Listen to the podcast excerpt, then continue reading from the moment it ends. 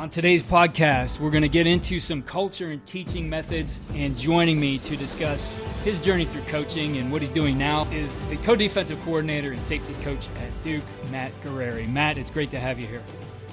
Uh, Keith, it's great to be on here. It's an absolute honor, and I appreciate your time today. So, I mean, we have some things in, in common here, Matt. You are a Northeast Ohio guy.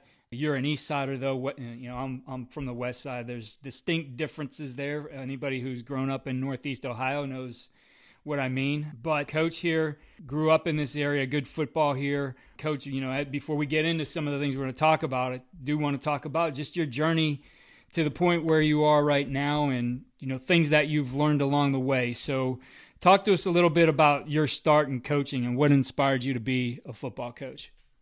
Yeah, absolutely. So I, will start, you know, with my path in college. So obviously you hit it on the head there with me being from Cleveland, Ohio. But I went to school at Davidson College, which is about 20 miles north of Charlotte, North Carolina, right on Lake Norman. I got spoiled there for four years, and I really didn't know what I wanted to do besides just play football. And was starting my first game my sophomore season. Played special teams my first year and, and a little bit of defense, but was starting at safety my sophomore year. And uh, right before halftime, tore my left ACL and made a recovery from that in the old season and, came back and was a starter again my junior year and fourth game of the year I tore my right ACL. So uh, back-to-back years of, of tearing my knees up and spending way more time on the sidelines and with our coaches than I did on the field started to pique my interest in coaching. So I actually spent some some of that year in the press box and trying to help those guys from a learning perspective. And you know, obviously my relationship was close with them as a player, but from that that coach's vantage point. So I, I played my senior year, and then from there, I, I told the coaches at Davidson that I had interest in coaching football and wanted to try to do that. So I, I reached out to every single guy that was a Davidson grad that was in the business, NFL, college, high school, it didn't matter. I, I wanted to just reach out and build connections because no one in my family has ever coached. My dad was a doctor, my mom was a nurse, and I had to make some connections. As you know, any business, but especially coaching, it's who you know. So the head coach at Davidson, Trip Merritt, reached out to the head coach at Lenoir-Rhyne University, Fred Goldsmith, for me. And we had played Lenoir-Rhyne as one of our, you know, one AA versus D2 opponents and Division two school in Hickory, North Carolina. So I, I went there on an interview when I was still a student. So I, I took a Friday afternoon and went over there and interviewed with Fred Goldsmith. And that was my first introduction to another coach that had been outside of the circle of Davidson. And I got to build a really close relationship with Fred Goldsmith. But most of the day of the interview, I spent with Mike Houston, who is currently the head coach at East Carolina and was the defensive coordinator at Lenoir-Rhyne at the time. And I still joke all the time, but that was the hardest interview I ever had. He put me on the board and started grilling me on X's and O's like I had been in the business uh, the same length that he had been in the business. So, but it, it was absolutely awesome. And Coach Houston and I have a great relationship to this day. But that was really my start. So I was able to get on there as a graduate assistant and making 300 bucks a month and uh, living in campus housing and one free meal a day. So I, I was happy with that. And it's funny, my first day on the job before Coach Goldsmith had retired was in the summer. So I, I get my stuff moved in from Davidson to Hickory, North Carolina, in our, our uh, small little spot that we had. There were four of us living in a, a two bedroom place. And I had I had a leather couch that I lived on at the time, which we we still laugh at looking back on that. But Fred Goldsmith walked up to me and he said, "Hey Matt, I've got a, a project for you." And I'm thinking, shoot, day one, here's a head coach coming up to me. He's got a project for me. And he walked me outside and said, You see all this crabgrass on the practice field right here? Why don't you start pulling all of this out of the grass? So that was my that was my first job as a big time college football coach right there. So but that was that was the start of my path. And then obviously I was able to, you know, come to Duke with David Cutcliffe and it's been an unbelievable experience and I've been around some really great mentors. Yeah, absolutely. Talking about your mentors, I mean, you know, you, you do have some some good ones you mentioned there, including your current head coach. Things that you've learned, right, as you develop now, and you know, still relatively young in this profession at 30. What things have you learned that really have impacted the way you go about your coaching? Yeah, I think you know, for me as a as a young coach who started with Coach Goldsmith and Coach Houston has developed underneath Coach Cutcliffe. I call it the sponge theory. But if you can just soak up one percent of these great mentors that you're around, Jim Knowles, who I worked underneath, who's out defense coordinator at Oklahoma State, who was at Duke. All these guys that are great football minds. If you can just soak up 1% of those guys, and I think then you can learn what you apply to your own philosophies to be able to grow that. But I think the best lesson along the way, and not that this is unique to just Duke, but I, I, I believe I work underneath right now the best mentor in college football in David Cutcliffe. And the influence that you have and the platform you have as a college football coach or high school football coach or any level football coach in developing young men, that's the most important thing that we could possibly do especially right now. None of us are with our players right now, but we're on Zoom meetings and FaceTime and those types of things. To have real, authentic relationships and pour into those guys, and then to go be invited back to their weddings five or six years after you finish coaching them and things like that. That's the most important lesson that I think that we can learn as coaches is the importance of. Again, that's why we do it, right? We do it to get into this because someone in our life influenced us that way. So to try to pay it back to those guys I think that's critically important. You know that that kind of dovetails with what we're going to talk about today. Uh, and I know two things that definitely you have been impacted by Coach Cutcliffe in in the way you go about both of these things. So, you know, in talking to Joe Casper, he's a graduate assistant there at Duke with you guys, and another I think great young coach. That's been very impactful on him is is how you guys develop a culture and you know he's told me a little bit about that and and then as you mentioned to me the way you guys go about teaching as well. So we're going to touch on both of those things. And I guess for you you know coach cutcliffe certainly he sets the expectations. He's the guy who builds the foundation of the culture. What is it now that you know you're picking up the ball and, and running with as far as how you now help build that culture in your unit and your position group etc yeah i think you know we pride ourselves on being teachers right? So it starts with relationships, and I think the first thing that we're charged with is developing young men. So the way that Coach Cutcliffe would talk about that is teaching winning as a value. So you're trying to win football games, right? But it's got to be taught as a value for their life as well. So we can use the example of finishing through a cone or finishing through a line in mat drills, right? Or morning runs, things like that. The short term effect of that is okay, the guy's a better finisher when he's blocking or a finisher when he's tackling or your team may be a better fourth quarter finishing team. Those are all really important things, right? Short term as far as winning football games, but long term for that individual's life, they're a better finisher in their job or their faith or with their family, right? So I think I think teaching winning as a value, winning is an all the time thing, right? But teaching that as a value, I think is critically important for developing young men, and I think that Coach Cutcliffe has instilled that in us, and I think that permeates throughout our culture at Duke University. So thinking of, of other big picture items as far as that culture, right? Because I mean, Coach Cut as the head coach is is going to be able to say this is what we're about. But you know, just like everything you do, he can't be the only guy driving it. So other things you do to help drive that culture and spread that message, and even some of those buzzwords, right? I think our our, our players get those little sound bites that that they hear again and again that become part of what they're doing. What are the things that you're driving and these guys are hearing at Duke? Absolutely. So uh, it definitely starts at the top, but I think your role as a coordinator is for your side of the ball to have a very clear vision, and then and, and culture within that. And then I think as a position coach, Coach Cutcliffe would say you're the head coach of your position. So I do think it starts at the top, but if you're not active in in permeating that culture as a position group or a defense, then I think that you you fail there. So I would start with first establishing what you want to be, right? So for us defensively, when I think of culture, I think of, okay, it's not necessarily what you do, but how you do it, right? So there's great schemes that are all over the country. Three, four defenses, three, three stack, four, two, five. It doesn't matter. There's a bunch of people who have been successful with a number of those things. That's why they all exist. I don't know how important, while they're important, the schematics of it, how you do them and the mentality that you play with is really important. So what we've done at, at Duke University is we call our defense devil defense because we're the Duke Blue Devils, but our culture is what we call 60 minutes of hell. And this is uh, stolen. The original idea is Nolan Richardson for Arkansas basketball won a national championship, actually beat a Duke University team in, in the national title game with an Arkansas team where they would just press in your face, aggressive, no quit, we want that mentality on how we do things on defense, right? So obviously we play a 60 minute game, but we want what we call 60 minutes of hell, which goes with our theme of devil defense at Duke. But but we want that type of mentality in in what we do at our place, which I, I believe is critically important in, in how we do things. You know, from a teaching progression of how we do things at Duke, one of Coach Cutcliffe's big things is he what he has labeled the 55. So if you ever hear him clinic at all, uh, it's big for our defense too. What 55 stands for is the average play is about five seconds long.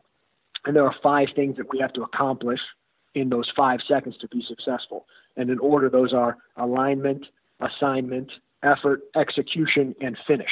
And if we're able to do those things, then we're going to be really successful in, in how we do that.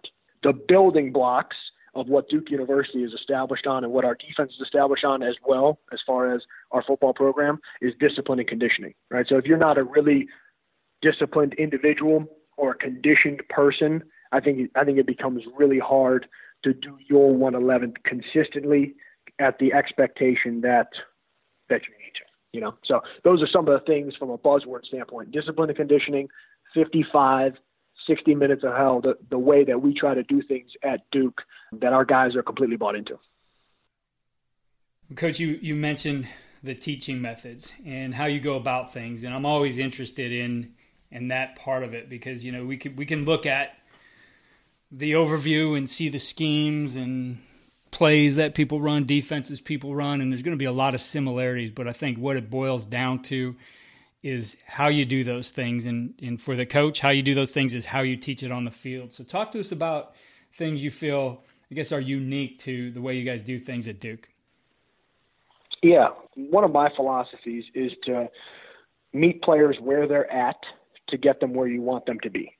Right. So I'll use recruiting, for example, there's a lot of guys who are better texters right now than talkers, right? So if I text message a guy, he may respond better before he knows me, right, compared to just talking to me on the phone, right? So what's the end res- result is or end goal is for us to have a really really close relationship we're communicating at a really high level right or no different with your players um, you may want them making checks and verbalizing defenses at a really high level. Okay, well maybe they're better at video games than they are at doing that. How do we meet them where they're at to get them where we want them to be? So, for example, recruiting, I may start a conversation with texting back and forth and building a relationship and breaking down those barriers to get them to where they're comfortable with me and they're at a place where they can communicate and articulate the way that we need them to at Duke, right? So that that's a big philosophy um, for us. You know, when a couple of years ago, when Chip Kelly was making a transition from the NFL back into college football, he came and spent some time with us and our staff.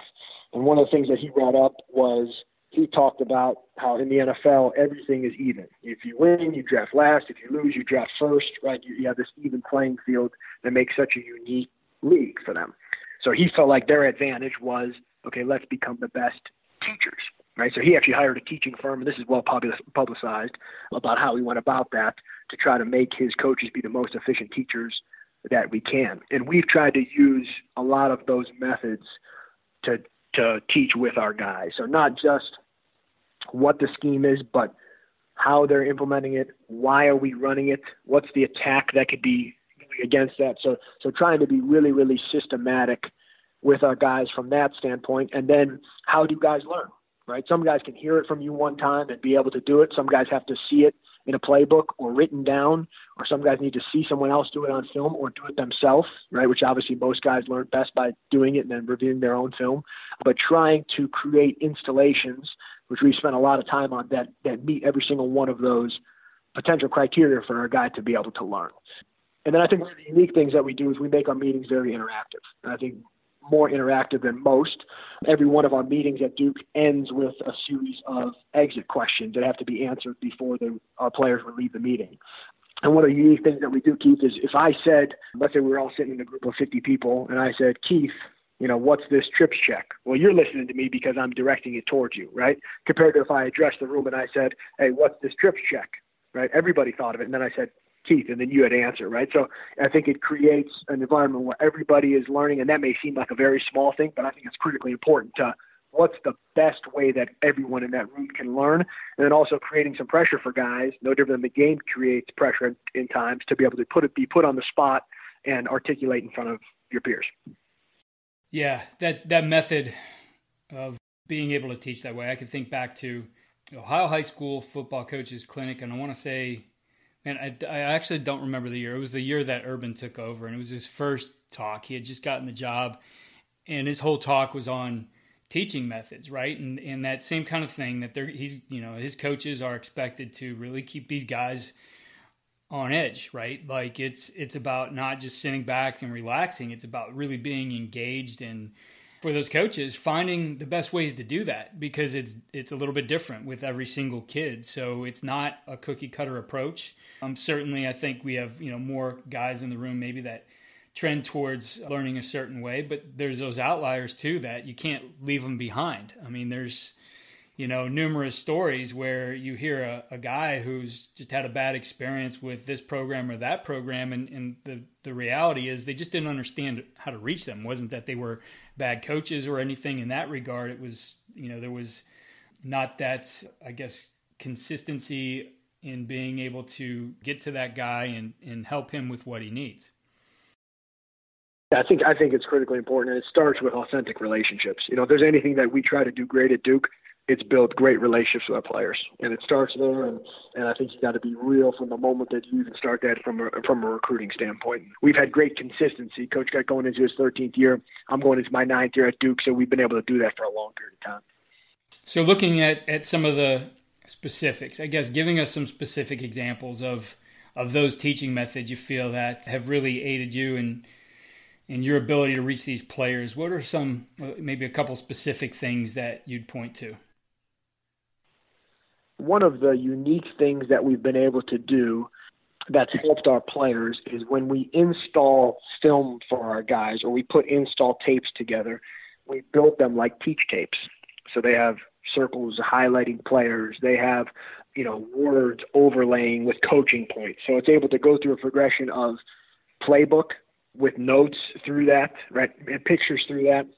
It's able to go through film right? So the guys can see that, and all of that gets recorded as essentially like a movie as it runs.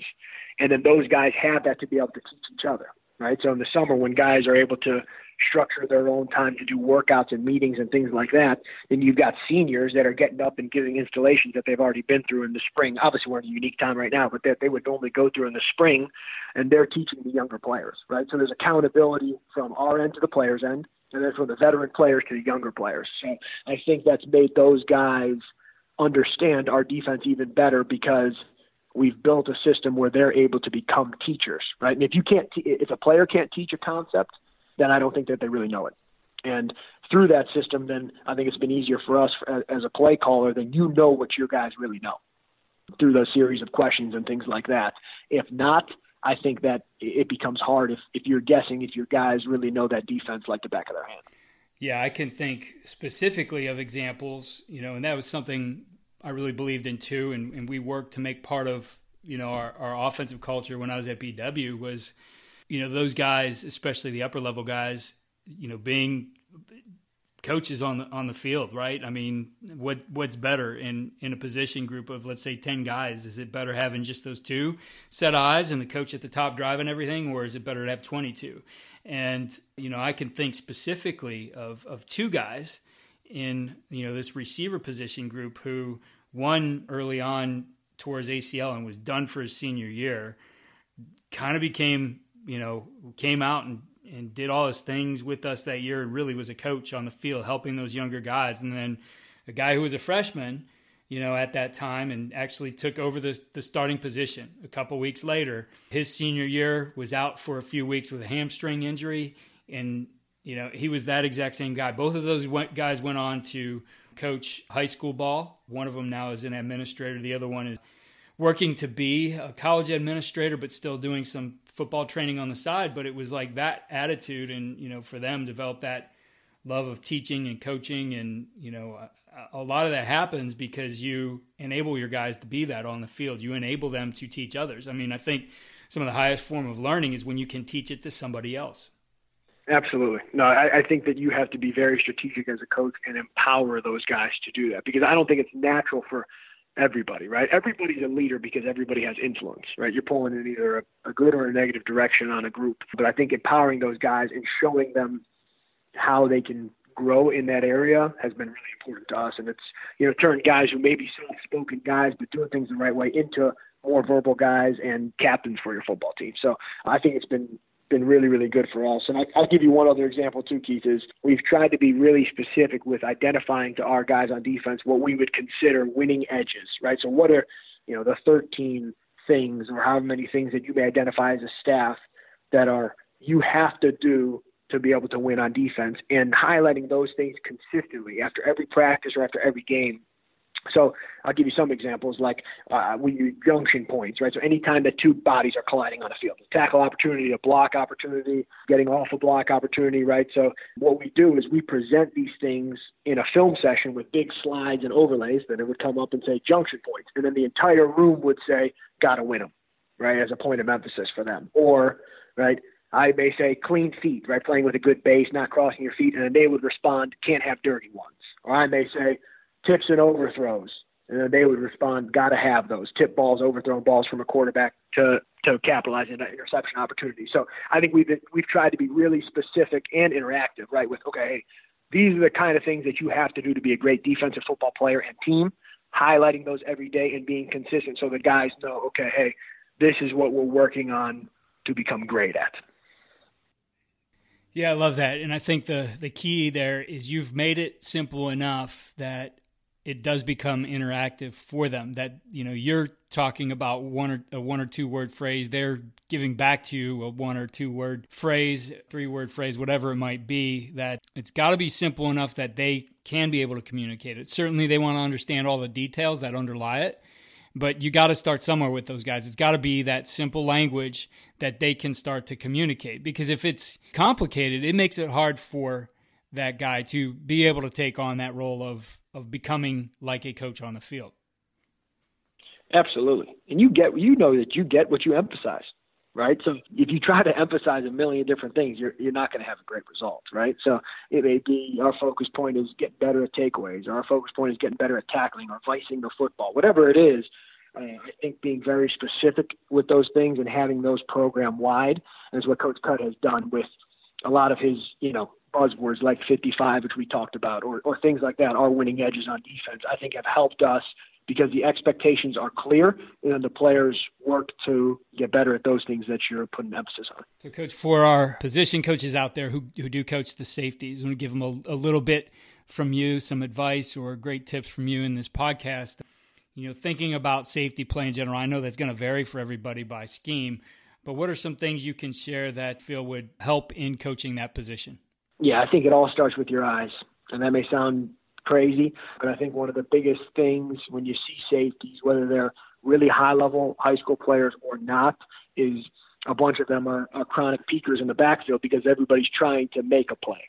Right? And uh, I think that hurts you more than it helps you a lot of times. And I think training their eyes and being very specific with them of what alignments and keys and stance and and pre-snap routine for them is really, really critically important. And I think it all starts with your eyes and for them knowing where to look. And then I think the the best safeties have very little wasted movement because their eyes are in the right place and their feet are tied to their eyes and they're able to make fast decisions based on run pass keys that that you give them. In just looking at that position, right? Taking that young guy who's learning things, what do you feel is a key to get that guy to play confidently? Yeah, I think confidence is earned through work. I don't think that you can ever fake confidence. You know, a guy may make a couple plays or, you know, things like that, but to be consistent, I think that is confidence is earned through their preparation. So uh, one of our phrases at Duke is practice makes permanent. So whatever that guy does consistently is what is going to show up in the fourth quarter of a game on a Friday night, a Saturday, or a Sunday. That's the reality of that, right? So you don't rise to the occasion as a Navy SEAL right? You sink to the level of your training when you hit adversity. And I, I'm, I'm a big believer in that. So the comp from a confidence level is okay, here's clear expectations. Here's the demands that we put in place, right? And teach your scheme and then doing it over and over and over and over again, and then knowing the result is going to be whatever the result has been for that individual. So if it's working on quarters coverage and snap reads in quarters and flat foot bouncing and crack replacing from the roof or you know whatever it is or teaching a middle of field player how to read high shoulder and low shoulder from a quarterback to break efficiently on the football or blitz technique and and how to understand to you know finish to the upfield shoulder of the quarterback or how my read may change based on a tackle's pass set or run block right? So those kind of things being very specific with those and then not having so much that a guy can't master those things. So being really specific you know from a technique standpoint, and then letting them do it over and over and over again. So confidence is earned through the work. Coach, with something that you guys do that you're able to see, you know, whether it's recruiting or watching a high school game or even another college game, people who do something similar to you, but you see maybe some technical or tactical errors on the part of the, the DB trying to do it. What's one of those things that maybe you see not executed as well as it can be, and what would be your tip to fix that? Yeah, you know, I think when you play a lot of tight coverage like we do at the college level, press coverage on the outside or even at the safety position, you're going to get into positions in phase, which is, you know, your hips are even, right? And you could step down someone's midline to look and lean to make a play, but a lot of times you're going to be out of phase, right? And you're trailing a wide receiver. And I think the first response from a defensive back is to panic, right? And what does everybody do? They look back, and now there's even more separation between the wide receiver and, and them, right? So a term that we've used, we actually call our DBs cheetahs here, but the, the reason that we came up with that idea was if you ever watch a cheetah hunt, he gets his eyes to the near hip, hip as he, he chases his prey, right? We use that term cheetah to get our eyes to the near hip if we're ever in a trail position in coverage. To again give them a very specific, okay, I may be beat, but it's not over till it's over. A lot of things have to go right, right? So busting your butt to get back into the near hip of a wide receiver down the field and then confidently playing through the hands with the technique that has been taught to you by your coach. I think I think that is a huge, huge thing compared to our default is a quit or panic mechanism. So I think teaching that concept of what we, we call cheetah at Duke, I think is really important. And then that term of eyes in your hip works on everything, right? It could be near hip tracking as I'm running the alley as a safety out of a quarter deployment or middle of the field. But that concept, I think, has been huge for us, and it's a reason that we've defended a ton of balls at Duke, even in a time that we may not be in great position. We can't get an interception, but we're still going to finish the play, and then it's second down and 10 after that compared to a touchdown because we panicked. Coach, you shared a lot of great tips with us today on a multitude of topics here. But, you know, for you, looking at uh, all the things you do as a coach on and off the field, what's the one thing you'd say really gives your guys the winning edge? I think it's it's authentic relationships. And that may sound crazy that gives you a winning edge on the field, but if I'm so close with guys in their room and, and that family and those guys look at each other as true family and there's true trust amongst them and they're going to play harder because they know that they're putting it on the line for the guy next to them and that's a true love and true bond in that room of guys, I think that gives us an edge at Duke University. And I think when you see how hard our guys play for each other, that's the why that lies behind it. It's really high level character individuals that are, are working as hard as they can, not for themselves, but for the dude that's right next to them. I, I think that makes it really powerful. And that's if, if I try to pride myself on anything, it's that. For our listeners out there who might be in your recruiting area, what areas do you recruit? Yeah, so I've for a number of years I've recruited parts of Atlanta and continue to do that. My North Carolina area has shifted a little bit more towards the Charlotte area, so I'll be in that part of the state more often. I recruit Cleveland, Ohio for us, and still around in a number of places in Ohio. And then also we'll be starting to go down towards South Florida as well. So those would be my main areas, but I cross over a lot for defensive players all over the country. And the other thing, I was obviously I know we're in a unique time right now, but if for anybody who's who's listening and wants to visit with us, we're wide open at our place at Duke. So when we get back into a situation where we can do that, then you know we'd love to have you on our campus. And coach, for our listeners out there who want to connect with you, what's the best way to do that? Yeah, I think Twitter is a great resource for that, and my handle is just my name, Matt Guerrieri. That's a great one. And then my email is my first initial M dot my last name Guerrieri at duke.edu if you'd rather do it that way. But Twitter and email are, are great ways to be able to connect. And because you have one of those good Cleveland ethnic names in Guerrieri, we better spell that for our listeners. Yeah, so my last name is G U E R R I E R I. So Matt M A T T G U E R R I E R I. So that's why that's why all the players call me Coach G, not uh, not that crazy long last name. Yeah, right yeah, I was Coach G for a long time too. But Co- Coach, I, I, really appreciate you taking the time and uh, sharing with us here and and helping to make this profession better.